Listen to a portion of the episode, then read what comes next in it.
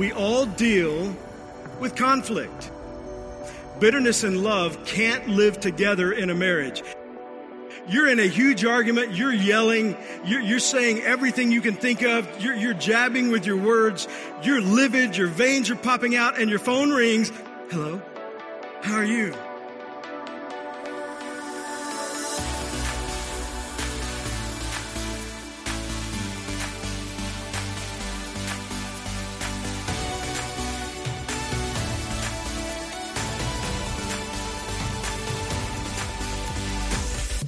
That is the desire of our hearts that this morning our greatest need is not just to hear the opinions of somebody, but ultimately to hear from you. So I pray that you would speak to us in this moment. I pray you would do in our lives again what only you can do. Thank you for your love, your grace, and your mercy. In Jesus' name, amen. This morning we are talking again about marriage. We began this series, Relationship Rehab, a couple of weeks ago. We've talked about dating. We talked about marriage last week. We're talking about marriage today and next week. Then, when we come back after the community weekend, we're going to be talking about parenting. We're going to be talking about friendships because relationships affect so many areas of our lives. We were built and wired for relationships, for a relationship with God and for relationships with each other. But there's one thing that, that can really interfere, can interrupt, and can blow up relationships. Now, this morning, I'm going to be talking in the context of marriage, but it's really true in any and every relationship, and that is conflict. We all deal with conflict.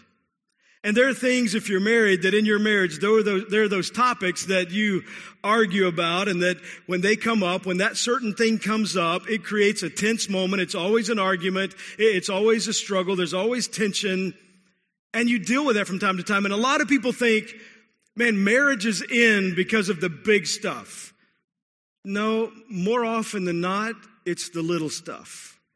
It's the conflicts that happen over and over and over again that create a negative atmosphere in the home where mom and dad feel it, the kids feel it, there's just a tension there, and it becomes the conflict that deteriorates the relationship. And the problem is when there's conflict and there's anger and it's sustained in a relationship, and we keep that inside us. And every time those topics come up, we, we feel it coming up inside us and we, we have those arguments and we exchange those words. Bitterness can set in. I've watched conflict change people. I've seen people that as they walk through life, and, yes, admittedly, some unfair things happen. Admittedly, some difficult challenges were faced but yet how they processed it and how they held on to and almost sometimes ran to conflict created a bitterness and a resentment and an anger.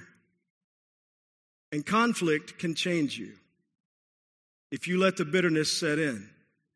And I think as a married couple, one of the important things to remember is that bitterness and love can't live together in a marriage. Each day, you and your spouse must decide which one gets to stay. You get to decide bitterness or love. And you might say, well, man, I just, there's so much conflict. It's, it's happening all the time. I'm just not sure we can deal with that. Oh, you can. You have everything you need to do what we're going to talk about this morning. You already have all the tools. I can prove it to you. You go out to dinner with another couple. Y'all are having dinner, and one of the people, the husband or the wife, the other couple, knocks over a drink and spills it on your brand new outfit that you bought to go to dinner that night. You don't stand up, flip the table, and say, Why are you such an idiot? I just bought this today. You don't do that. You know what you do? It's fine. It's fine. So this old thing is fine. Now inside, you're cussing. And by the way, if you think it, you might as well say it. You're going to get charged for it anyway. But, but inside, you're dying a thousand deaths. But on the outside, you, you know how to navigate conflict in relationships. You know how to do that. Years ago, Angie and I were visiting some friends in Kentucky, and Kaylee was little bitty, our oldest, and We'd gotten there and they'd just bought brand new furniture. They, they had a white couch and Kaylee spilled her juice on the white couch. And this couple, the, the guy was like, it's, it's totally fine. We'll get it fine. But I see like little beads of sweat coming out on his lip and his forehead. I mean, I could imagine what he was feeling. No, we know how to deal with conflict when it comes to other people. We're used to that. So, shouldn't we show the same kindness and common courtesy to our spouses that we show to others? We know how to do it with others. But when it comes to the person we're married to, we leave kind at the door. I think part of the reason is in our culture when it comes to marriage, it's a pursuit of falling in love. Everybody wants to fall in love. And we want to fall in love because we want to find the right person and the right person will make us happy. And so we're trying to fall in love. But let me just ask you a question. Falling in love. When you fall, what do you do? You hit the bottom. If I were to fall off this platform, which I have done before, if I were to fall off this platform and hit the floor, you know what happens the moment I fall? When I hit that floor, all of my momentum stops. Falling is a destination. It's not a life. And the same thing happens in marriage. We fall in love and say, I do, and then we're done. You've heard people say, You're married, you don't have to work out. You're married, you don't have to eat right. You're married, who cares? It's all about fall in love, get married, and then my spouse is there to make my life happy. And that's where some of the conflict comes in. So this morning, I want to talk about how to handle conflict and how to argue without causing damage to the relationship because we're going to have conflict. Two very different people thinking different ways, come together, there's going to be conflict. Remember that we are created on purpose by God. We're created to be different. Men and women are different. They each have strengths and men have weaknesses that we're, we're created differently. I'm not going there. And so that's, that's just part of how it works. And so there's going to be conflict. So how do you navigate the conflict that we know is going to be there without damaging the relationship? I think it's important to set a soft tone. A soft tone. Ah, but my emotions are too high. There's been too much. Too many things have happened. I'm just, I'm angry all the time. No, no, no. You can control that. You can when you want to. You're in a huge argument. You're yelling. You're, you're saying everything you can think of. You're, you're jabbing with your words. You're livid. Your veins are popping out and your phone rings. Hello? How are you? Yeah, coffee Tuesday would be great. Let's do it. Bye. And you hang up that phone and you turn back into Satan incarnate. You go right back into it. You know how to control this. You do it when you want to. We just often don't do it in our marriages. Because ultimately we take our spouses for granted and also we feel like God lied to us and they lied to us because I married you because you were supposed to make me happy and you're not making me happy. And that is far too much pressure to put on any human being. Your spouse does not exist, live, and breathe just to make you happy. In fact, the happiness gauge and whether it moves up or down is found on the inside of you, not outside of you. So you've got to begin to set a soft tone, like you would do with a stranger or an acquaintance. You've got to bring kindness into the relationship. You know what's amazing to me? You can take someone who looks like they have it all together. Good looking, great job, lot of money, great house, great position, whatever. They've got it all together. And if they're not kind, they're not appealing. But you can take somebody who has very little and a lot of struggles in life. And if they're kind, people are drawn to them. Being unkind is not an excuse, and you can't just say, well, that's how God made me. No, no, no, no, no, no. If you know Jesus, you have the same Spirit of God living in you that raised him from the dead. Being unkind is just an excuse for your laziness to continue to be mean to the people you say you love. You can be kind. You have the ability. In fact, 1 Corinthians, it's called the love chapter, chapter 13 says, If I speak in the tongues of men or angels, but do not have love, I am only a resounding gong or clanging cymbal. Unkind people, harsh people make a lot of noise. It's just meaningless. And that's what perpetuates often the conflicts in marriage. Because in marriage, a husband and a wife become more negative with each other than they would ever become with anybody else. And, what you end up with is two people making a lot of noise that's not affecting any positive change.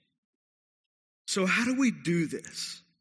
If it's possible and we have inside us everything we need to pull this off, how do we actually do it? How do, how do we set a soft tone in our marriages? Uh, there's several ways. The first one is when there's a disagreement, argument, when you're having a conflict, when you're discussing that, say I instead of you. I instead of you. So, for example, you don't say things like, You bought another pair of shoes. We have enough shoes for Texas and half of Louisiana in the closet. And you bought another pair. And I know you said they were 50% off, so you think you got that second pair for free, but you still save money. And if it's 75% off, somehow you think you're making money. Has that ever worked? Or, or, or, ma'am, when he comes through the door and you say, you bought more fishing equipment, you're an absolute idiot. You don't even have a boat yet. you statements don't work. When you lead with you, very little gets through. You change that. Soft tone. She comes in with all those shoes, or maybe he, depends on if you're a guy and you like shoes, comes in and has spent all that money. Rather than attacking, a soft tone is, hey, um, I've been thinking, and by the way, don't, don't say this right when they come in and they're still carrying the bags. It won't work. You, you, timing is important. Timing is everything. Maybe the next day, a couple days later is when you bring this up. Hey, I've been thinking, you know, maybe it's just me, but I really feel the need to, to try to save more. Is that something I'd love to sit down and talk about it? I have some thoughts. I'd love to hear your thoughts. I'd love for us to try to be able to save a little bit more. Could we talk about that? That creates a very different atmosphere. So say I instead of you. Another way to set a soft tone, be clear. Be crystal clear. Marriage is not a hide and seek relationship. Well, unless you're into that late at night. But, but overall, marriage is not. C3 kids, that's where children should be. Next week, I'm just going to tell you, next week we're talking about sex and intimacy. If you bring your kids in the room, what they ask you at lunch, I am not responsible for because they will be asking you some things at lunch next week. So make sure they're there. But, but be crystal clear. You help the other person when you share exactly how you're feeling. I'm feeling this. I'm thinking that. If they're having to try to figure that out, that's maddening and it adds to the conflict. Another way to set a soft tone don't let things build up. Don't let things build up. There's a difference in build up and covering up. Because the Bible says that love covers a multitude of sins, and that word can also be translated offenses. And the Bible says, as Christ followers, we're supposed to let love cover a multitude of offenses. So there's some things in your marriage, you just need to get over it. I'm not talking about big stuff, I'm talking about little things that you've allowed to annoy you. If you can let love cover it and let it go, do that. Nobody wants to have a conversation every day about everything they're doing wrong. And when everything is wrong and you have a critical word or criticism for everything, then the other person hears nothing because they're able to discount it as that's just you. They consider the source. But if you're trying to let love cover something, if you're trying to let love cover it and you've prayed, you've talked to Jesus, Jesus, please help me. I don't want to kill him. I'm trying my best. This is bothering me. Please help me and it's still there and it's still bothering you, then you need to have a conversation. If you're just letting it build up, you're not trying to cover up, you're just letting it build up, you're trying, thinking, okay, I'm not going to say anything, I'm not going to say anything. When you let it build up like that, eventually you're going to explode. So be willing to have the conversation. It's just the approach in the conversation and how you have it. But because you can win an argument and lose your marriage. You get to decide, do you want to be right or do you want to be wise? I think there is, there is incredible power in pursuing wisdom. We've got to get right or wrong out of our head. Is this the right thing to do? Should I say this? Is this right? No, no, no. Because when we think in terms of right or wrong, What we do is we see how close we can get to the edge and still be right and not fall off into wrong. When we think in terms of what's wise, what's wise is to not even get close to that edge. So in my marriage, in the conversations and how I approach them and the words that I use, I'm not worried about right or wrong. I want to be wise. Don't let things build up. The fourth one, how to set a soft tone. Before you start the engine, know where the brakes are. Before you start the engine, know where the brakes are. I was, I was 10 years old. And my parents were out somewhere. We were home. I'm the oldest of three. I have two younger brothers. We were home. And I decided, 10 years old, I decided mom and dad are gone. I'm going to take dad's car out. So I went out and I got in his car and I backed it out of the driveway. And our street and the streets at the end and the streets behind made a made a large oval. It was about a mile around, and I thought, I want to see how fast I can get around this, this block. 10 years old. And, and by the way, this is back in the good old days where you didn't have to wear seatbelts. Nobody cared. And so I wasn't worried about that. And I was, I was driving around. And as I came back onto our street, I noticed at the far end, the other end, I saw my parents' other vehicle turn and start coming down the road. I drove as fast as I could and I turned in the driveway. Fortunately, I'd left the garage doors up and I flew into that garage, but I, I, I didn't think about the brakes. And I, de- I destroyed a deep freeze right there in the garage. Now, you know what's amazing? Sometimes we think we know everything about marriage. We think, man, I got this. I know my marriage. I know what I'm doing. She's wrong. He's wrong. We've got it all down. No, no, no, no. There are always some things you don't know. And those are the things that can get you. Because I knew how to turn the radio on. I had some Toombs jamming at 10 years old going around the block, windows down. I knew how to turn the radio on, but that didn't matter because I didn't know how to and think about applying the brakes. And I paid for it before you start the engine, before you get into the conversation, when you know it's going to be a difficult topic, something that you've argued about perhaps before, you know it's a tense area, you know it brings up a lot of emotions for both of you, before you start the engine, know where the brakes are. What are the brakes in conflict? What are the brakes in that conversation where it's tense? As the conversation is ramping up, and you might fly into the garage and hit the deep freeze. Here are the brakes. Hey, I, am I'm, I'm starting to get more upset than I, I, think maybe would be helpful. I just I need to pause for a second. Um, if, if, if, we can bring the tone down, I, I feel like I know I'm yelling, and, and, maybe you don't mean to. It feels like you're yelling, and I just now you you might be thinking, man, really, you gotta, you, you really have to do it like that and try to be that kind. Well, how is how you've been doing it working for you? And didn't you promise to love this person for better or worse? And, sir, didn't you promise to love her like Christ loves the church, which is to serve her, and so much so that he gave himself for the church? He died on a cross, and you can't be kind in a conversation when you're upset? It's called repair attempts. Make and receive repair attempts. That, that's how you know where the brakes are. You need to be able to make repair attempts and receive repair attempts. Repair attempts are to repair the conversation, to repair the emotional atmosphere of the room, to repair what's about to happen before it gets there. Repair attempts. And if you're the other person in the marriage and your spouse says to you, Hey, I, I'm starting to get upset. I just, can we bring the tone down a little bit? I feel like we're, please let them understand that what they're doing in that moment, they're, they're telling you, expressing to you, I'm about to lose it. And I, I need us to just kind of calm down a little bit. If we go much further, I'm launching the mother missile. I mean, I'm going all in and I'm going to try to destroy you verbally. I, I need us to calm down. Because there are arguments that you've won that damaged your relationship. Do you want to win an argument or do you want to have a winning marriage? You get to decide. So you need to be willing to make and receive repair attempts.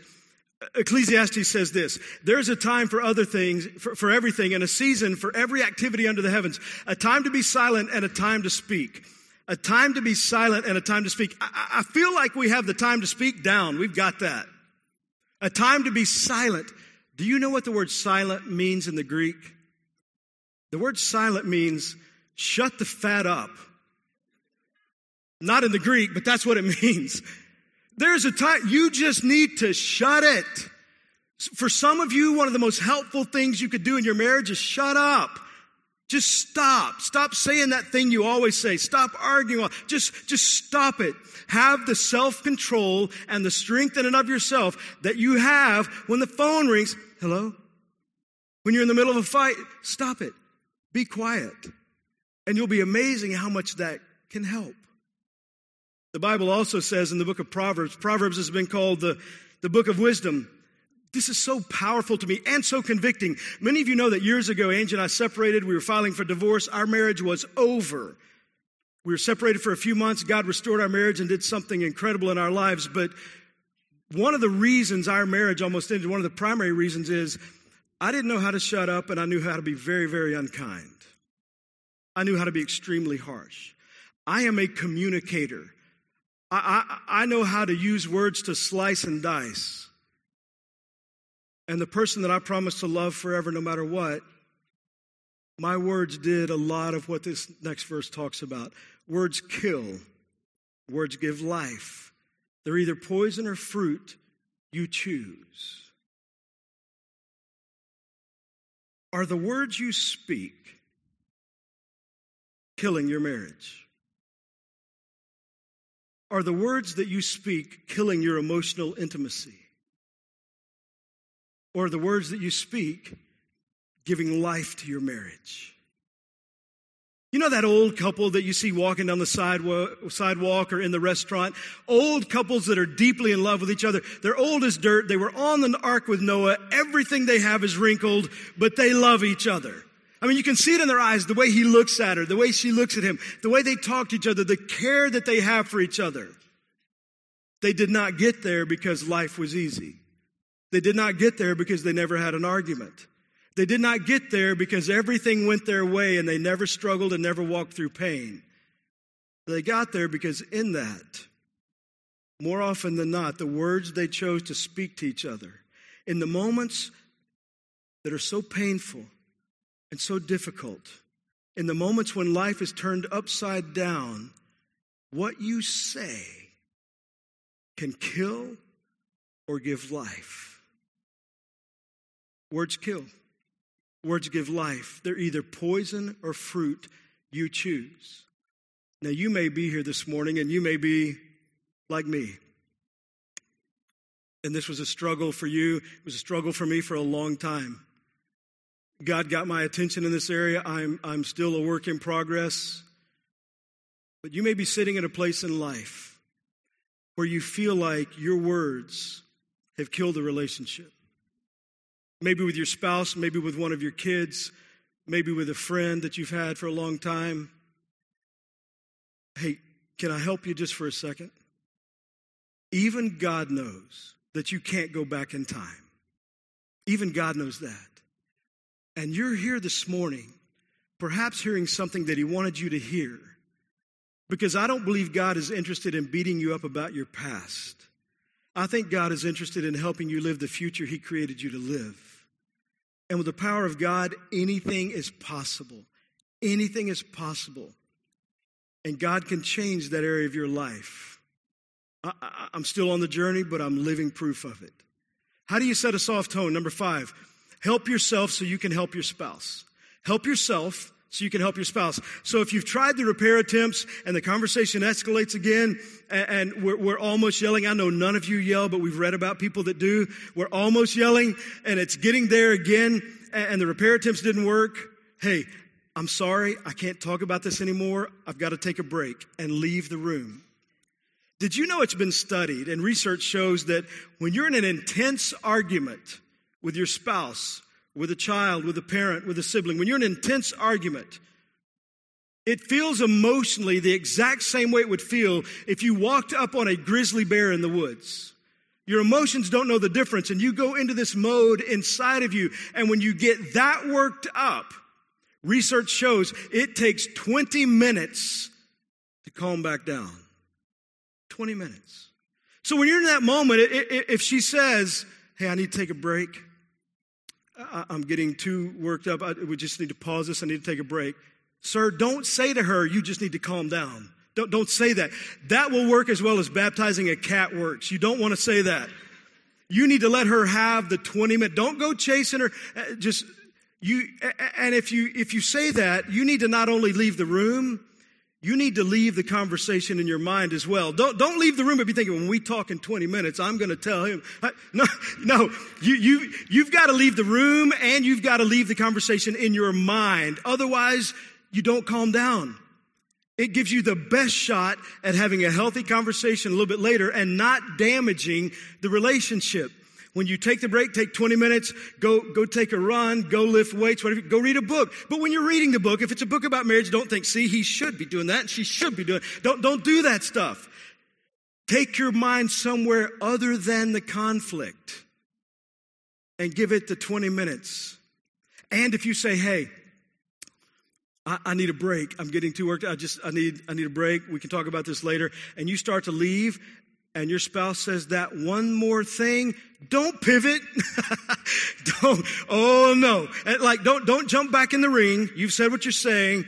Be the mature one because apparently they're not and take a break and leave the room. See, we live life in patterns. When you wake up in the morning, usually the first three or four minutes, you do the same thing every day. You, you have a pretty similar routine in the evening, typically before you go to bed. We live life in patterns. Some of you have just developed a bad habit and a pattern that you've gotten stuck in a rut, and this is how you do the relationship now. You need to take a break from what you're used to so you can create what you hope for. So, in those conversations, take the break. I'm not talking about take a break from the marriage. No, no, no. I don't, I don't find that. I haven't found that verse anywhere yet. I'm talking about taking a break from the conversation. Develop a new habit, develop a new pattern. Take a break from what you're used to so you can create what you hope for. Proverbs 12 says, The words of the reckless pierce like swords, but the tongue of the wise brings healing. So maybe one of the things we pray each day too is God, when it comes to my marriage, when it comes to navigating for me my relationship with Angie, my bride, please give me wisdom. We're imperfect. We're both broken. All of us as human beings are. But please give me wisdom because I, I want to speak words that are healing because in marriage, we all bring baggage into the relationship, we all bring our past into it.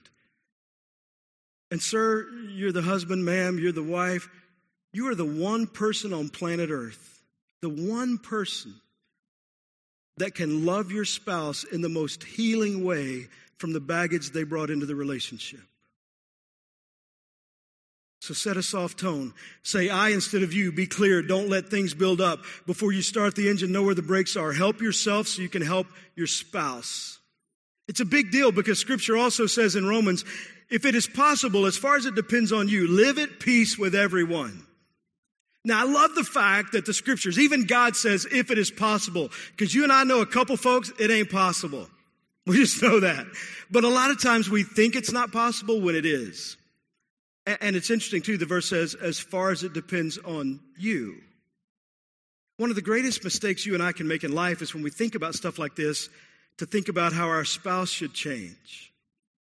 You've missed the entire thing if that's your thought process, and, and you could have done anything this morning, it would have been a better use of your time than being here unless you're willing to think about these things and apply them to your own life. It doesn't matter what the other person does. You're on a journey. You're trying to become the person God created you to become. So th- this is applying to you. If it is possible, as far as it depends on you, live at peace with everyone.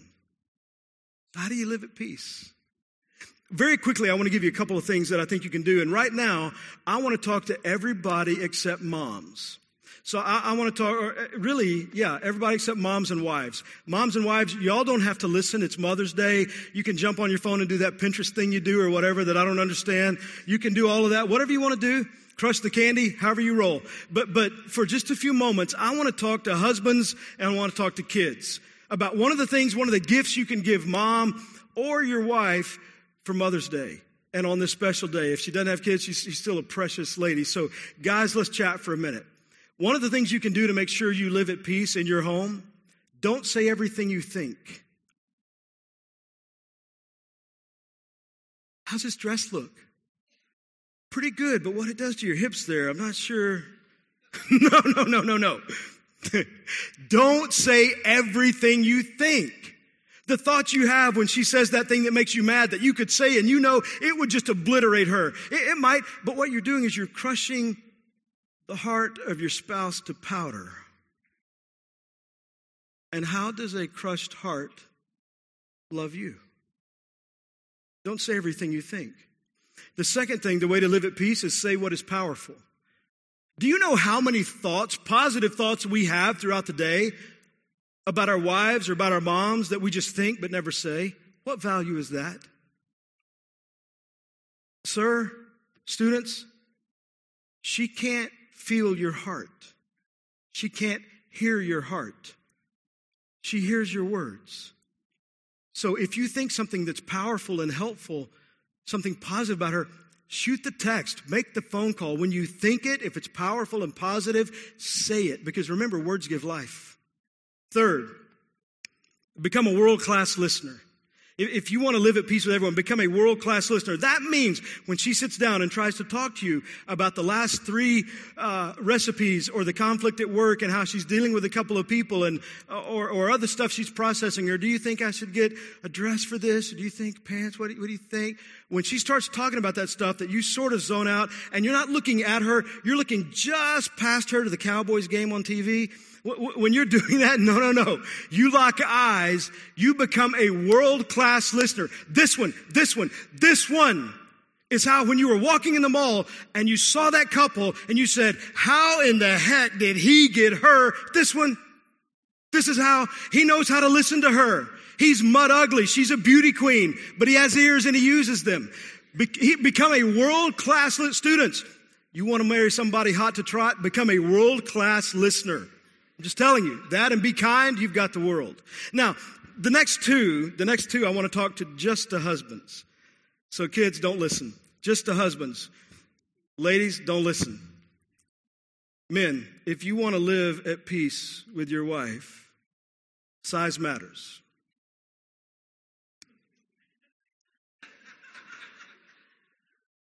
Don't think that in church. I did too, but I'm not talking about that. Here's what happens when we live in conflict and we begin to recognize the relationship is in trouble. We think, oh my gosh, I've got to do something. If we want to make the marriage work, I've got to do something. So we plan the cruise or the big vacation. We, we get a second job to maybe buy her that car. We, we try to go big because we're trying to rescue the damage that's been done, that we've done over all these years. We have that light bulb moment. Oh my gosh. And so I got to do something. I've never seen one big gift or one big thing turn a marriage around. It's the little things that make a big difference. It's how you treat her on Monday when you get home and you're tired. It's what you do about everything that's piled up in the kitchen and the trash bags that are waiting to be taken out. It's how when you're in bed and she comes in the room and you're already in bed and she has that way of leaving the light on and getting in the bed. It's that Instead of saying, hey, you left the light on, you get up and go turn it off. If you're in the family room and she's like, man, this house, this house is freezing. I mean, this house is, yeah, it's freezing. Can you turn the temperature up? And you're thinking, dear God, I'm sweating buckshot. But, but she wants the temperature. That's fine. Turn it up. Sit in the family room naked if you have to. Turn the, you never know. Something great may happen when you turn the temperature up and she's happy with you. But, but listen, think about her. It's the little things that you do that will show her your constant love throughout the day. Your constant, consistent love. She doesn't want to be blown away once or twice every five years. Anybody could do that. She wants to be loved when she's not being very lovely sometimes. She wants to be loved when she's had a tough day and doesn't have it all together. She wants to be loved and cherished